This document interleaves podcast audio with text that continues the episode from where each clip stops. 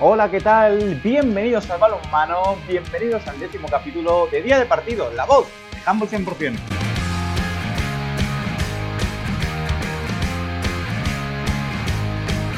En el día de hoy hablaremos sobre la primera utópica vuelta de la Liga Sacira Sobal.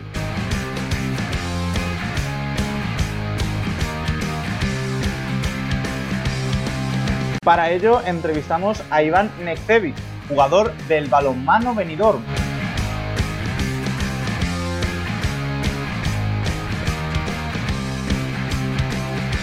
En nuestra mesa redonda debatiremos sobre las sorpresas y decepciones de las primeras 18 jornadas.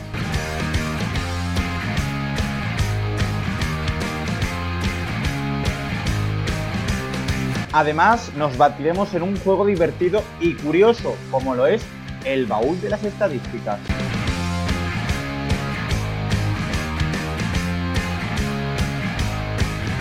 Echaremos un vistazo a la web de Humble 100% para recomendar alguna lectura de nuestros redactores. Y finalmente nos prepararemos para el fin de semana con una cartilla de partidazos de la Liga Nacional y de la Liga Guerreras Iberdrola. La mesa está servida, vamos a por los entrantes.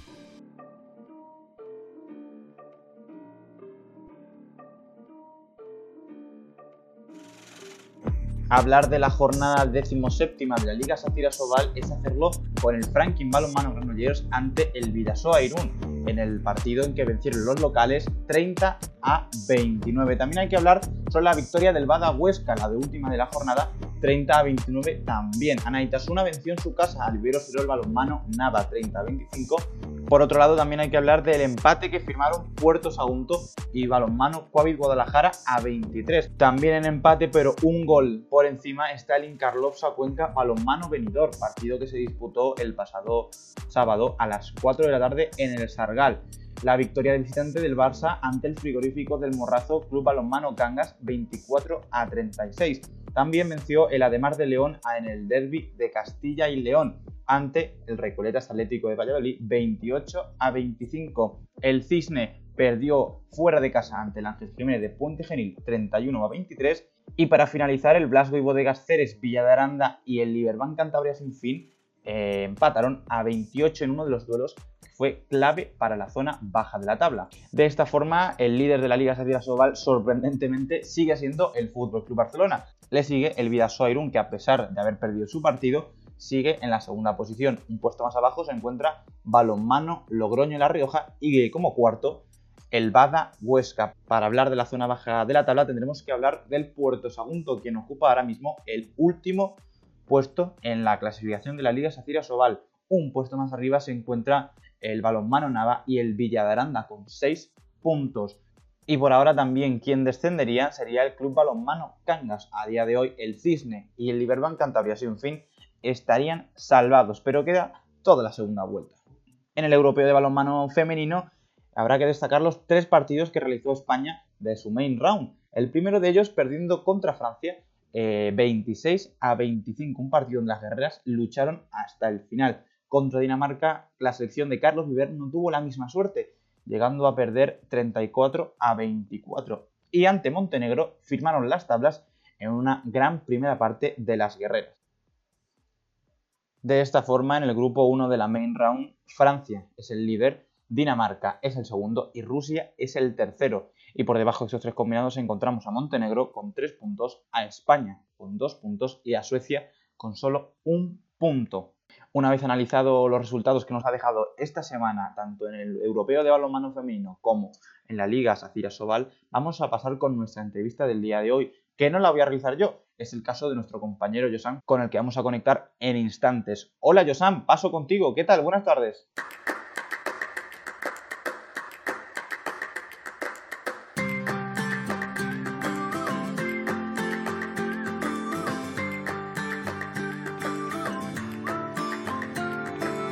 ¿Qué tal compañeros de, Día de Partido? Estamos eh, aquí con Iván Nisevich que es extremo izquierdo del balonmano venidor y vamos a preguntarle un poquito qué tal ha sido su, vuelta y la primera vuelta de la Liga Sobal. ¿Qué tal, Iván? ¿Cómo estás? Hola, ¿qué tal a todos? ¿Cómo estáis? Bien. De momento va todo bien. ¿Sí? Eh, eso, cuéntanos un poquito, ¿qué tal eh, tu reencuentro en la Liga Sobal eh, después de, tu último paso que fue en el Cuatro Rayas Valladolid en 2012, si no recuerdo mal, ¿puede ser? Sí, sí, sí, fue el último año de Sobal, fue en 2012, realmente, con, con Cuatro Rayas Valladolid. Después de eso me fui para Polonia. ¿Lo has notado, has notado muy cambiada la Liga Sobal?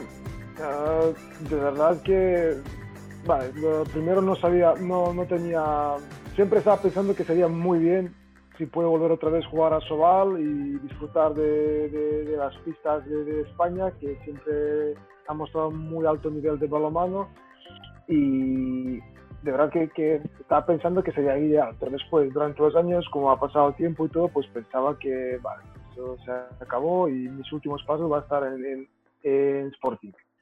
A final de, mi contrato, durante los años de Sporting siempre tenía un contacto, plan amigos, porque eh, de esta zona de, de, Alicante tengo muchos recuerdos. Mis primeros pasos por España eran aquí en Altea y desde ahí tengo conexión con muchos amigos de esta zona y siempre estaba interesado en el balonmano de esta zona. Y también ellos, de verdad que desde siempre estaban Ah, siguiendo mis pasos y siempre estaban apoyándome.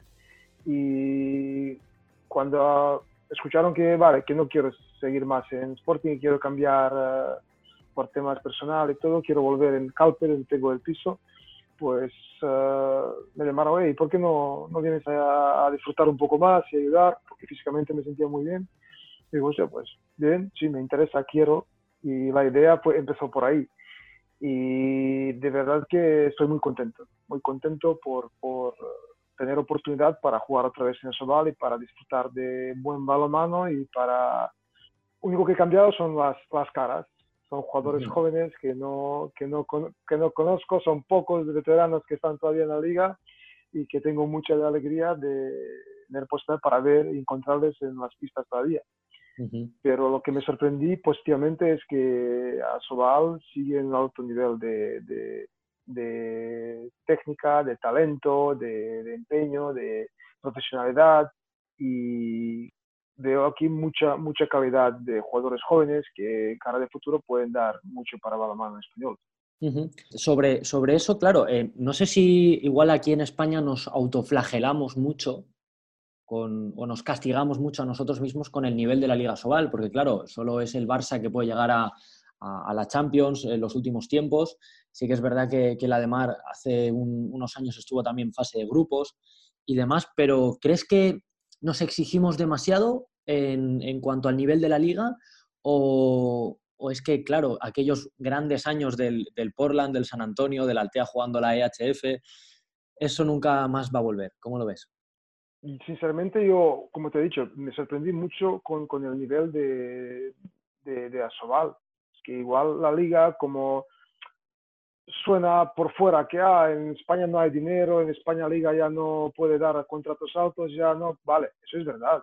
Pero de otra parte, se sigue jugando balonmano, se sigue trabajando. La gente que se queda en España, que trabaja diariamente con los jugadores jóvenes, de, desde base hasta, hasta, hasta Sobal, a los entrenadores que cada día están dando la cara ahí, entrenando todos los días, eso no ha bajado. Y único que dentro de, no puede ser negativo, no puede ser decir negativo, pero dentro de esas circunstancias que, que no dan tanta, tanta importancia a Liga Sobal en Europa, ah, es bueno para los jugadores jóvenes, para que puedan demostrar, para que puedan ah, tener sus minutos. Tenemos, por ejemplo, este, este año en la Liga Sobal, Ah, hay muchísimos jugadores de 19, 20 años que ya están dando uh, la cara, ya, están luchando, ya están mostrando enorme calidad y están llamando la atención. ¿Falta invertir más dinero? Pues siempre, nunca es suficiente dinero. Pero yo creo que España también, España ah, es campeón de Europa, con los jugadores jóvenes, con los jugadores que han salido de Liga Sobal, con jugadores que eran formados últimos años en Liga Sobal y, están apretados por atrás con los jóvenes que vienen. En cada posición hay jóvenes que están ahí, que están llamando atención, que dicen, oye, nosotros también queremos jugar.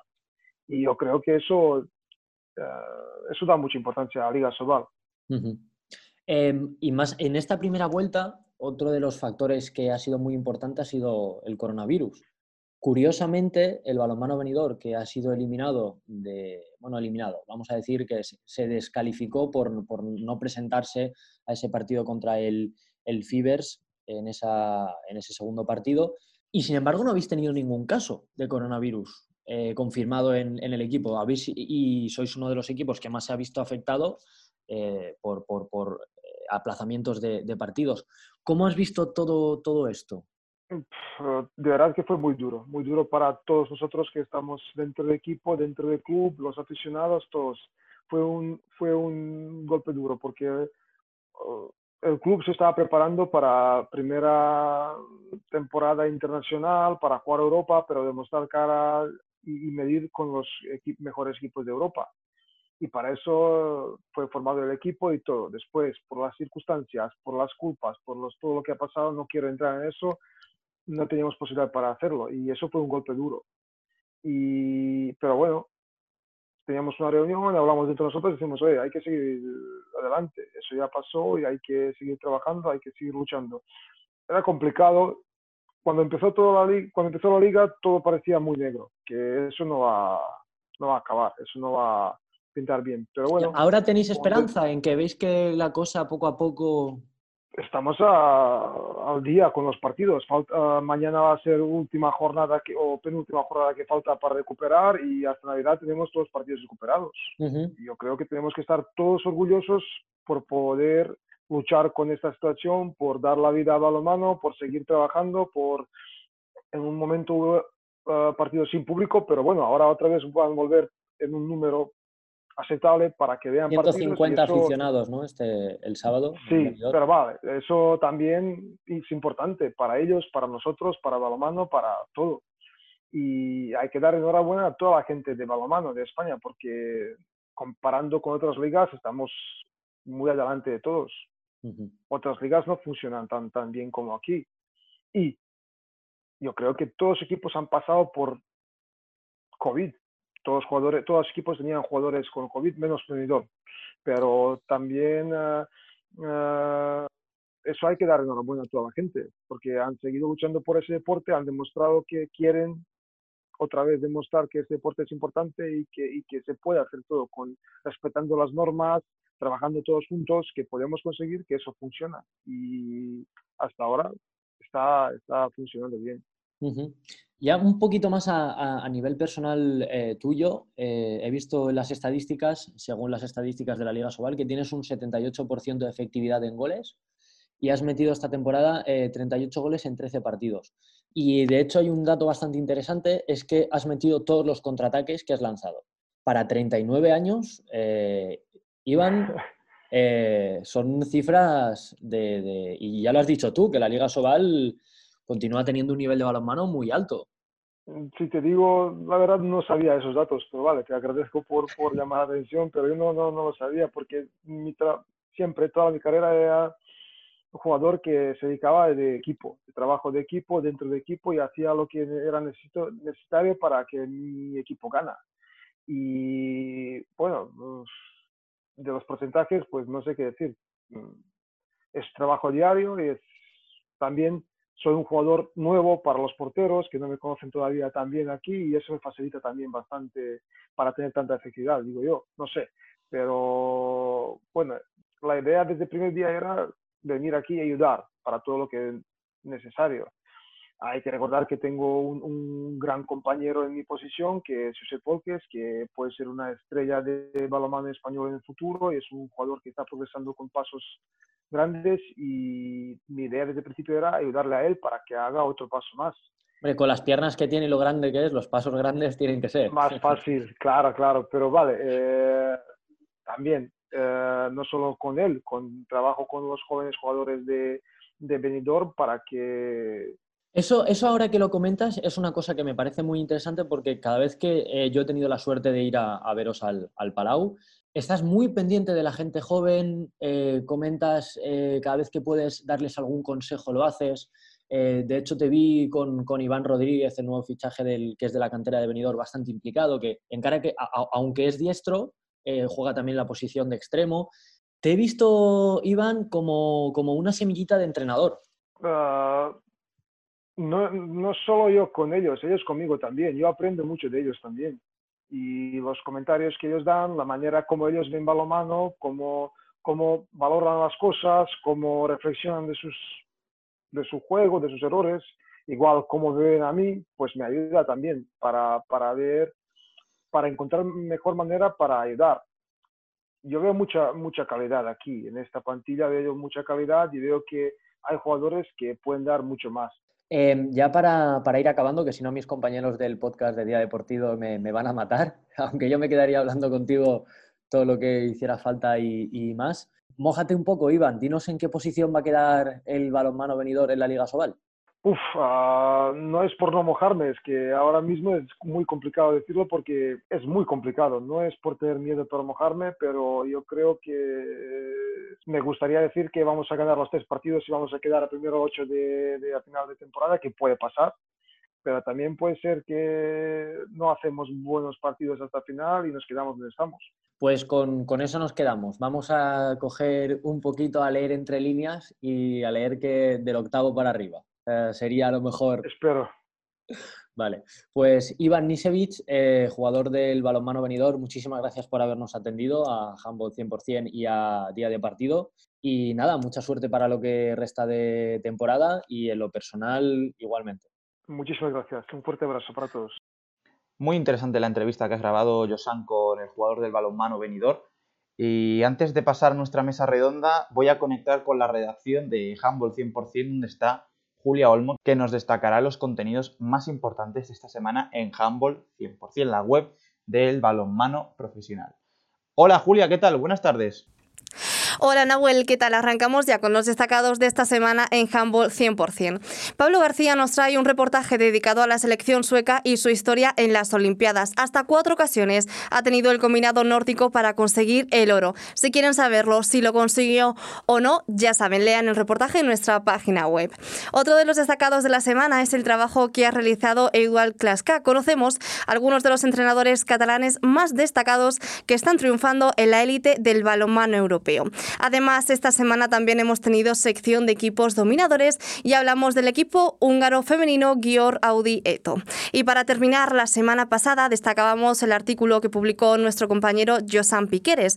Handball 100% había tenido acceso en exclusiva a un documento que demostraba que Asobal estaba tanteando ser profesional. Pues bien, esta semana disipamos las dudas que han surgido a raíz de este primer artículo. ¿Es posible que Asobal se convierta en profesional?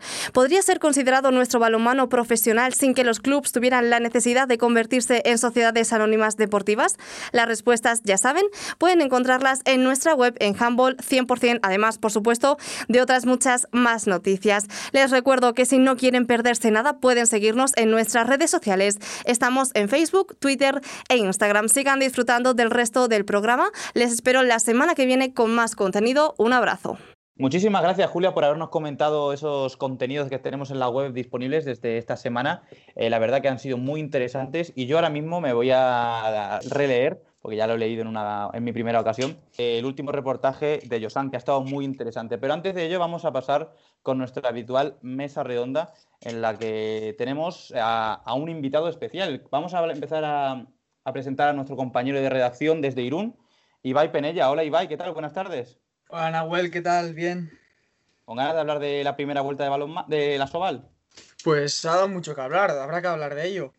Efectivamente. En nuestro equipo de, de este Granoller también está nuestro compañero Eudal Klaskak. Hola Eudal, ¿qué tal? Buenas tardes. Buenas tardes, Nahuel. Pues con muchas ganas de resumir un poco, aunque todavía no ha acabado, la primera vuelta. Efectivamente, porque ahora comentaremos un poco más a detalle, y... pero antes eh, de entrar al detalle vamos a, a presentar a nuestro invitado del día de hoy, de nuestro compañero de A la Madera, uno de los podcasts también de Balonmano. Hablamos con Alfredo Domínguez. Hola Alfredo, ¿qué tal? Hola Nahuel, hola amigos, ¿qué tal? Encantado de estar con vosotros aquí disfrutando de, de este programa, de este día de partido, que además, ah, os, os, lo confieso aquí públicamente, soy, soy oyente habitual en el podcast, así que encantado de estar con vosotros. Pues un placer tenerte aquí, que podamos hablar de balonmano con gente que sabe como el equipo que me he traído hoy. Lo había dicho antes Eudal, eh, la Liga Sacira Sobal no ha terminado su primera vuelta porque acaba de dar un positivo en el Incarlopsa Cuenca, por lo cual el partido ante el balonmano eh, Ángel Jiménez de Puente Genil queda suspendido. Pero de esta forma, eh, a falta de, con respeto de ese partido, la primera vuelta ya se ha terminado. Ha habido muchas sorpresas. Por ejemplo, yo me quedo con la que el Barça sigue líder porque es algo que aún sigo sin, sin, sin comérmelo ni beberlo. Pero te quiero preguntar a ti, Ibai, ¿Cuál es la sorpresa que destacarías tú de estas primeras 18 atípicas jornadas? Pues como sorpresa había que meter al Huesca, que pese a no tener un juego demasiado lúcido, ha tenido una última racha, a mí me parece excepcional, y se ha conseguido meter un equipo quinto, un equipo que a priori eh, le tocaba resolver una papeleta, la cual era no descender. Efectivamente, la temporada pasada también quedó en los puestos de, abajo. Si hubiera sido por. Si la competición hubiera dado descenso, si no me equivoco, el Huesca estuvo a una posición por no descender, pero es verdad que estuvo toda la competición, toda esta Liga Sacira Sobal, mitad de tabla para abajo y ahora da un subidón de una racha de partidos buenos y positivos en los que se ha colocado cuarto, nada más y nada menos que delante de Ademar, de Granollers, de Recoletas Atlético de Valladolid y Anaitasuna, Cuenca y demás equipos. Eh, Eudal, una pregunta que te quería hacer. Eh, ¿A ti te da alguna sorpresa la parte de arriba de la tabla? Hombre, yo voy un poco en la misma línea que Ibai. La verdad es que el Huesca empezó muy mal. De hecho, estaba, creo que colista las primeras jornadas y ahora ya va cuarto. Pero también destacaría a Naitasuna, que siempre es uno de los equipos que está en la pelea por arriba. Y aunque este año va séptimo, me parece un equipo que va todavía a mejorar más en la segunda vuelta y creo que se puede colar entre los cuatro o cinco primeros perfectamente y luchar por volver a estar en Europa. Alfredo, ¿a ti qué te parece? Pues eh, obviamente sí, eh, comparto lo que decían Eduardo y, e Ibai, eh, lo de Huesca sin duda alguna, la, gran revelación de esta primera vuelta. ya no solo por lo que había sufrido el año pasado, como decía, es que si, si la liga hubiera acabado, se supone que era, era uno de los dos que iba a haber bajado sino por, por el hecho de, cómo ha ido resolviendo los partidos, de cómo hasta, bueno, hasta el partido de, este martes ante el Barça lleva una racha de 11 victorias de, 12 partidos eh, consecutivos y sobre todo las sensaciones que estaba dejando en, el juego del conjunto de José Francisco Norasco. Eh, pero más allá de eso, eh, a mí yo también quiero remarcar el, sobre todo cómo se ha sabido reponer y el cómo está en esa zona media, incluso aspirando a zona alta, aunque no haya podido jugar precisamente ese último partido, como comentaba hace un instante, eh, el Ángel Jiménez Puente Genil. Eh, yo creo que es un equipo que también ha tenido problemas con, con tema de, positivos, también con el problema que tuvo con su entrenador, con Paco Bustos. Eh, es un equipo que es para remarcarlo muy positivamente el año que está haciendo, el estar en esa, en esa zona media. Y más allá de eso, de, bueno, pues la zona de arriba, más o menos colocada, era un poco lo que se podía prever a inicio de, de esta temporada tan rara. Vamos. Yo estoy más o menos en tu línea. Al fin y al cabo, mm, tanto eh, Puente Genil como Recoletas Atlético de Valladolid, que ahora están pues eh, octavo y décimo respectivamente, han tenido una muy buena racha de partidos y ahora mismo verlos en la octava y en la décima posición con el juego que han desarrollado me parece incluso insultante, porque al fin y al cabo Puente Genil, lo comentábamos antes de empezar el programa, eh, perdió varios partidos de un gol, como fue el caso contra Ademar de León y Franklin Balonmano Granollers, y, por ejemplo, a mí una de las, mm, ahora cambiando de tema, eh, os quería preguntar, chicos, sobre eh, quién para vosotros es el equipo que mm, ha sido la mayor decepción en esta primera vuelta. Yo a nivel de decepción voy a poner al Valladolid más que nada porque el ritmo de juego y, el, y los resultados que estaba ofreciendo la primera mitad de la primera vuelta eran muy buenos. A mí me parecía que estaba sobrepuntuando, estaba puntuando más de lo, de lo que estaba jugando pero aún así me esperaba que prolongara un poco más esa racha y que llegara a diciembre dentro de los 6, 5, 4 primeros, con suerte. Eudal, ¿a ti qué quién te ha parecido la mayor decepción de esta liga? De, este, de lo que llevamos de liga. No es que haya sido del todo decepción, pero sí que es un equipo que me sorprendió mucho la temporada pasada, que fue Viveros Herol Balonmano Nava, después de subir, creo que fue por primera vez en su historia el año pasado a la Soval y el año pasado, cuando se paró la liga, acabó en una no meritoria novena posición con 14 puntos. A, pocos puntos de Granollers, Guadalajara, Puente Genil, equipos de media tabla para arriba. Y este año lo encontramos situado penúltimo con solo 6 puntos y 3 victorias. La verdad es que me esperaba un poquito más de, del Nava y que se consolidara un poco en esta zona media baja de la tabla, pero no esperaba verlo en, la zona de descenso, la verdad. Y Alfredo, ¿a ti qué te parece, quién te parece el equipo que pintaba mejor? Pues mira, aparte de lo que decía Udal, que eh, comparto un poco la idea de, de, Nava, que esperaba un poco más, aunque bueno, quizás le haya podido pesar, eh, sé que esto es muy relativo, pero vamos, le haya podido pesar el tema de, no haber podido disfrutar de, aficionados prácticamente hasta, hasta el último encuentro. ya sabemos cómo es el, el pabellón Guerreros Naveros, que siempre, siempre aprieta muy mucho.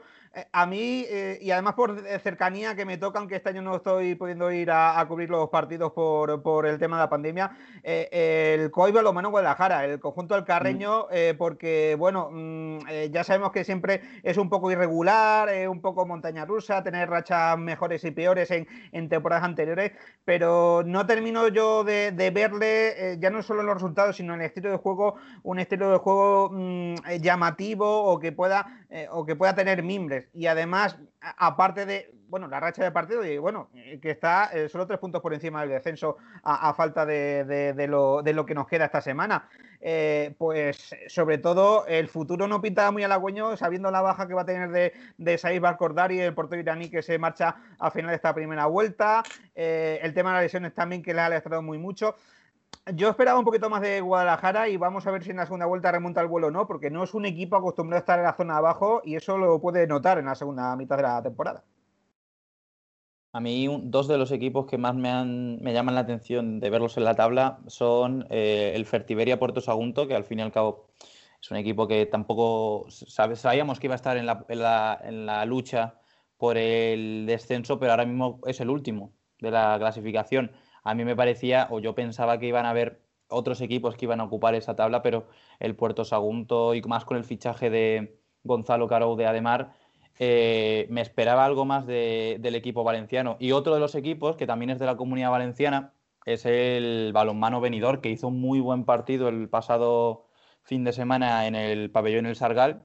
Y me esperaba algo más en lo que respecta a victorias, porque al fin y al cabo de los 14 partidos que han jugado solo han ganado 5.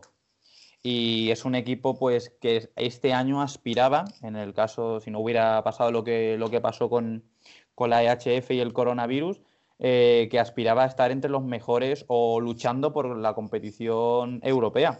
Mm, pero, eh, Nahuel, y por, y por ahí que, indicabas, yo creo que también eh, esa, ese palo más extradeportivo que deportivo que todo con, con la EHF le ha, pesado demasiado, yo creo que ha influido negativamente en, el, resto de, venir de la liga. Yo creo que ese es el motivo principal por el que un venidor, que yo también le tenía puesto mucha esperanza eh, a inicios de, septiembre eh, en la propia Supercopa, eh, le estamos viendo no tan, no tan arriba. Yo creo que, por desgracia ese palo extradeportivo le está influyendo demasiado y esperemos que a partir de febrero remonte un poco el vuelo. Totalmente de acuerdo, Alfredo. Sí, yo respecto a a lo que dice Alfredo sobre Benidorm lo compro totalmente. Y me gustaría decir que yo creo que Puerto Sagunto es un equipo que estos últimos años ha estado haciendo de equipo ascensor entre Plata y Asobal. Y que no tener un Johan Boisedú como hace dos temporadas que le resolvía papeletas en momentos puntuales le ha pasado mucho, mucha factura. Es que tenemos que tener en cuenta que este año yo creo que hay un factor que que priva a los, mm, priva a los equipos, yo creo, de, tener una de tener menos presión y es el hecho de que este año bajan cuatro equipos, compensando con los dos no descensos que hubo el año pasado, descender cuatro equipos son muchos y al final se va a ver una lucha de que yo creo que Guadalajara y Benidorm se van a distanciar un poco de la zona de descenso y se va a quedar con Sinfín, Cisne, Cangas, a Villaranda, Nava y Puerto Sagunto y va a ser mucha presión para estos equipos en la segunda vuelta que cualquier victoria va a ser ah, súper valiosa para ellos para intentar salir de estos cuatro últimos puestos, la verdad, porque el bajar es un infierno. Y la marcha de talento individual creo que va a hacer que pese muchísimo a cualquier equipo compacto que no deje mucha responsabilidad en individualidades, porque antes tenías en un Teucro que luchaba por no descender a Joan Velázquez, en el Puerto Sagunto a Boisedú, a jugadores de muchísima calidad que al, al carecer de ellos esta Liga Sobal por culpa de ese bajón, creo que se va a reforzar mucho un equipo como por ejemplo Villa Aranda. Claro, pero es que al final. Estábamos hablando antes de. Sí, No, por rematar rápidamente lo que decía Ivy, cogiendo un poco el hilo. es que este año el tener equipos que solo dependen de un jugador es peligroso, porque imagínate, y toquemos madera que no pase, que ese equipo, ese jugador se pille el virus, eh, y ya le tienes un mes fuera. Mm, o sea, que eh, mejor para los propios equipos que no se apoyen en un solo jugador por lo que pueda pasar, vamos. Y eso hay muchos equipos que, están en la zona alta de la tabla que hacen eso, que no, dependen solo de un jugador. Por ejemplo, Cuenca cuando se fue Dutra sufrió la marcha de, de Dutra, pero a día de hoy sigue jugando y es verdad que no lo hace como está acostumbrado a hacerlo, pero no tiene esa cierta dependencia. Y ahora que hablamos de jugadores, que antes Ibai había mencionado eh, más de un nombre del Puerto Sagunto y del Teucro. Te, quiero empezar contigo, Ibai, porque sé tu respuesta. Y con esto finalizamos, ¿vale? Eh, muy breve. ¿Quién para ti han sido las tres o la sorpresa eh, en lo que respecta a jugadores o jugadores que más te hayan llamado la atención en esta liga Sacira Sobal? A mí en un primer momento, estos últimos meses de Anaitasuna, por ejemplo, Ander Izquierdo, ha demostrado que pese a su juventud es un jugador de toma de decisiones, que a su edad es muy fácil fallar en eso, pese a las cualidades que puedas tener. Y ha demostrado muy buena toma de decisiones. En Cuenca, Nacho Moya ha destacado muchísimo en partidos contra Vidasoa o Benión, que gracias a su efectividad se ha mantenido el Cuenca en un, se ha mantenido el Cuenca en partido. Un Cuenca que a priori se le va a Dutra, que, Ponciano falta, que no tiene tanto talento individual porque Natán ahora está en Ademar. Y a margen de Ander Izquierdo, y, Nacho Moya, el resto de equipos han sido muy corales, no te sabría decir. ¿Eudal? Sí, bueno, yo me voy a decantar por tres jugadores más bien de equipos pequeños, porque los de los grandes más o menos los conocemos todos. En primer lugar, ah, voy a tirar de, de Juan Castro del Puente Genil, que es un jugador que mm. me dio muy buenas sensaciones aquí en Granollers. Lo había visto poco y la verdad que luego lo he estado siguiendo y es un jugador que me parece impresionante, de un nivel muy bueno. Mm. También está luego Nacho Valles del Sinfín, que me, que me parece otro jugador buenísimo por lo joven que es y que es, en verdad se parece mucho a la forma de jugar a Juan Castro, o al menos a mi, bajo mi punto de vista me recuerda mucho.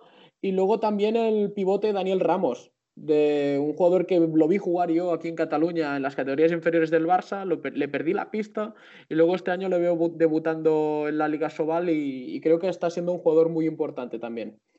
En Villarana también han destacado mucho Mateus Novais y el pivote, a mí yo no lo había visto hasta ahora, y Javi López, el pivote de muchísimo peso, que ha demostrado una agilidad que a mí me ha gustado mucho. Y termino contigo, Alfredo. ¿Quién te ha parecido el jugador revelación de esta Liga Sacira Sobal? Pues mira, yo, yo, yo voy a decir, eh, eh, tenía tres apuntados, eh, tenía dos apuntados y un tercero que estaba dando, pero además uno ya lo ha dicho Eduard, que es Nacho Valle. Además, bueno, yo también le conozco también de, las categorías inferiores aquí, aquí en Madrid, que ya, ya venía apuntando maneras, pero yo me voy a quedar con nombres, dos nombres que son de la zona, de equipo de la zona de arriba, que están en la zona de arriba, pero que a lo mejor no, no tenían tanto nombre. Uno, de Huesca precisamente, Miguel Espiña, el portero portugués, que mm. me parece que está haciendo una temporada muy buena y a lo mejor no se está hablando tanto, tanto de él, eh, de, que el papel preponderante que está teniendo en la, en la victoria del conjunto cense. Y por otro lado, de la banca de Marleón, a mí me ha eh, llamado la atención, Nahuel, yo me imagino que tú le conocerás un poquito más ya de hace tiempo, eh, Pedro Martínez Camí, el jugador argentino, mm. que sin duda alguna ha dado un salto increíble con su llegada a León, que, que Manolo le tiene echado muy bien el lazo, tanto para el Ademar como para la selección, y a mí me está me gustando muchísimo el trabajo que está haciendo tanto en Liga como en la EHF. Yo sí tengo que destacar alguno de lo que no habéis destacado vosotros, porque me habéis quitado entre todos a, Nacho Valle, a Nacho Moya, también me habéis quitado Eudal a Juan Castro. Yo me tengo que quedar con Alexander Chamblanco del Cisne, que ya lo conocía de la temporada anterior, que había estado eh, en plata, en en un cisne que al final de la temporada, cuando ya estábamos en marzo, empezó a, empezaron a faltarle las fuerzas, pero terminó subiendo a Sobal, que la verdad mm, me gustó cómo se ha adaptado a, esta, a la máxima competición del balonmano español.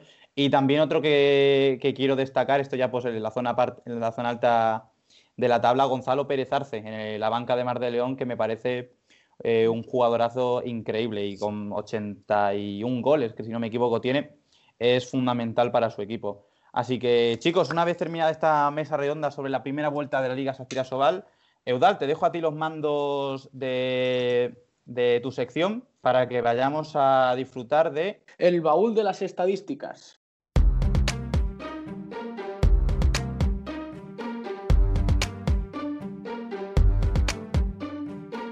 Mi sección se, va a llamar el baúl de las estadísticas y va a constar de tres rondas. La primera, y os voy a decir tres nombres en cada ronda y tendréis que decir qué jugador creéis que ha metido más goles de los tres. Así que si todos lo habéis entendido, empezamos. La primera ronda va a ser Sergio de la Salud, un jugador de Vidasoa Irún que a mí personalmente me encanta, me parece buenísimo y el otro día en Granollers para mí dio una clase magistral de cómo dirigir un equipo. Juan Castro, del Puente Genil, que acabamos de hablar de él, que también otro jugador que me encanta. Y Dicamem, del Barça. Tiene trampa, ¿eh? Creo que, creo que tiene trampa, ¿eh? No sé. Yo creo que también tiene trampa, ¿eh? Ibai, pues- empieza tú que empieza tú que seguro la sabes. Eh, yo voy a decir Sergio a salud porque el esquema de Jacobo está obligando muchísimo a jugar todo el rato con Azcue y de la salud en el lateral y central intercambiándose. Está acumulando muchísimos minutos y también tiene una importancia en el juego alucinante. Pues yo voy a tirar por. Es que Juan Castro no es un jugador que meta muchos goles. Yo creo que voy a tirar por también Sergio de la Salud. Mm, pues mira, yo voy a ir, voy a tirar a lo fácil. eh, que como el Barça es el que mete más goles, voy a tirar por Dicamen. No sé, pero, También. pero vamos, esto es meter un triple, ¿eh?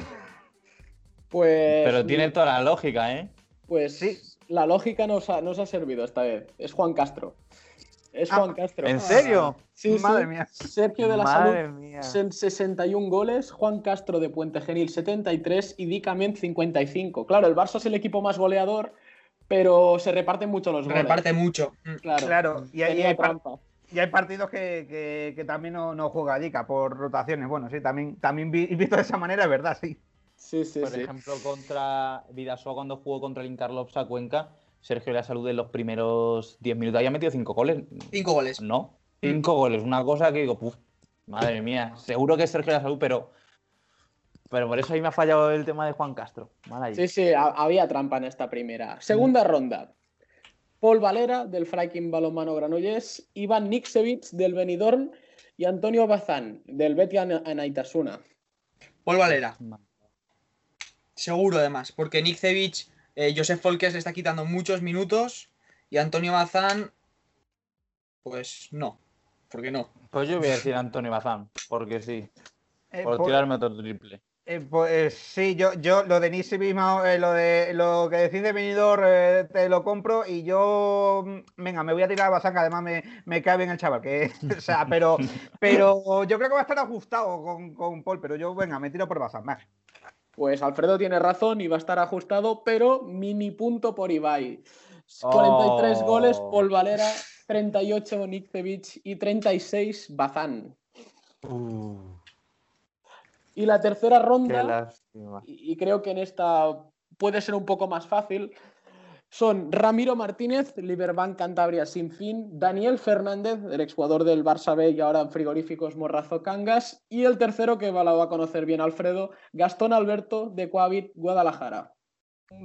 Uf, eh, venga, me voy a tirar por Gastón, me voy a tirar por Gastón, pero eh, no sé, hoy, hoy estoy un poco pez, ¿eh?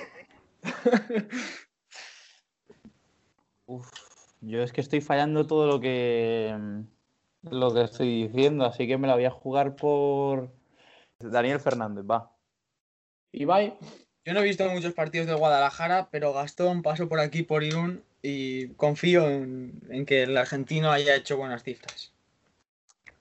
pues ninguno de los tres ha vuelto a acertar. Ramiro Martínez del Sinfín, 57 goles, Daniel Fernández del Cangas, 49 y Gastón Madre Alberto de mía, Guadalajara, 47. Uf, ¿estamos no lo- más espesos en estos? Ganador, ganador Ibai, ¿eh?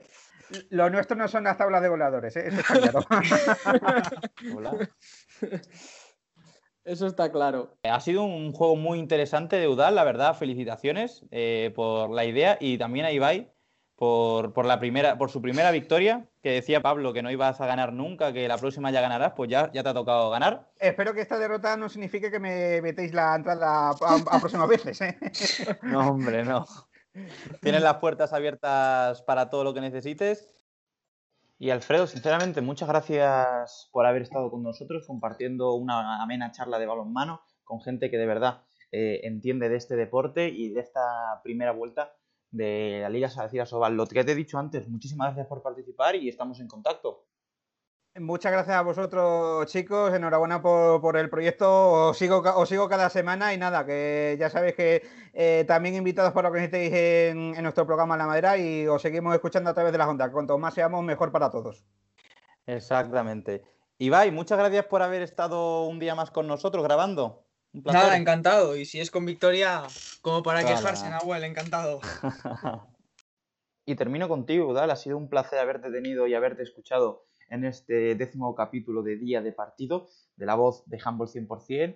Eh, lo que te había dicho antes, muchísimas gracias por participar y nos seguimos oyendo. Muchas gracias a vosotros. Siempre es un placer compartir con vosotros una charla de balonmano y más con gente con Alf como Alfredo.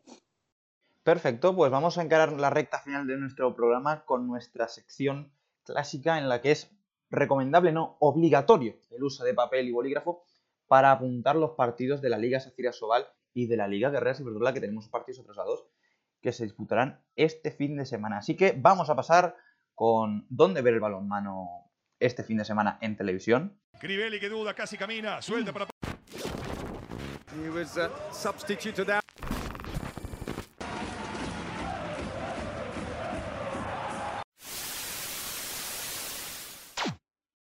Ya no hay más jornadas, ya esperar a que la próxima jornada de Asobal se dispute ya el año entrante, ya después del Mundial. Pero tenemos varios partidos atrasados, como es el caso del partidazo en Artalecu entre el Vidasoa Irún y el Barça. En Gol Televisión, tanto en la Liga Sport TV, podemos disfrutar de este partidazo que se jugará el próximo sábado a las 12 del mediodía.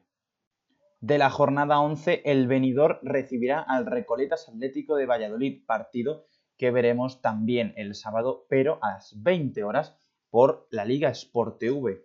Hablamos también de Huesca y Ademar, partido que se podrá ver por Aragón TV y por la Liga Sport TV el próximo sábado 19 a las 6 de la tarde. Y para finalizar, el partido atrasado del Rincón Fertilidad de Málaga ante el Uniatlántico Pereda. Recordemos que el equipo malagueño ha sido de los pocos de la categoría que ha tenido contagios y positivos en su plantilla, por lo cual los partidos que se suspendieron en aquel entonces del Guardés en pabellón de Asarria y eh, ante el Atlántico Pereda se disputarán el de Guardés el en febrero y el del Atlántico Pereda este próximo 19 de diciembre también, a partir de las 7 en el pabellón municipal de Coín. Como dice el cerdito Porky, eh, eh, esto ha sido todo por hoy en este décimo capítulo de Día de Partido en el que hemos hablado con Alfredo Domínguez, uno de los invitados eh, que hemos traído el día de hoy, eh, presentador de La Madera y redactor en Pasión Balonmano. Nuestros compañeros de redacción como Eudal e Ibai que han estado en la mesa redonda y Josan que ha compartido unos momentos con Iván Nietsevic del balonmano venidor. Antes de cerrar este podcast he de recordaros que nos podéis seguir en nuestras redes sociales de Humble 100% como arroba Humble 100% tanto en Facebook, Instagram y Twitter y en día de partido que estamos como arroba día de partido. Soy Nahuel Urisek, presentador de este podcast y recordar que hoy, mañana y siempre es día de partido. Muchas gracias.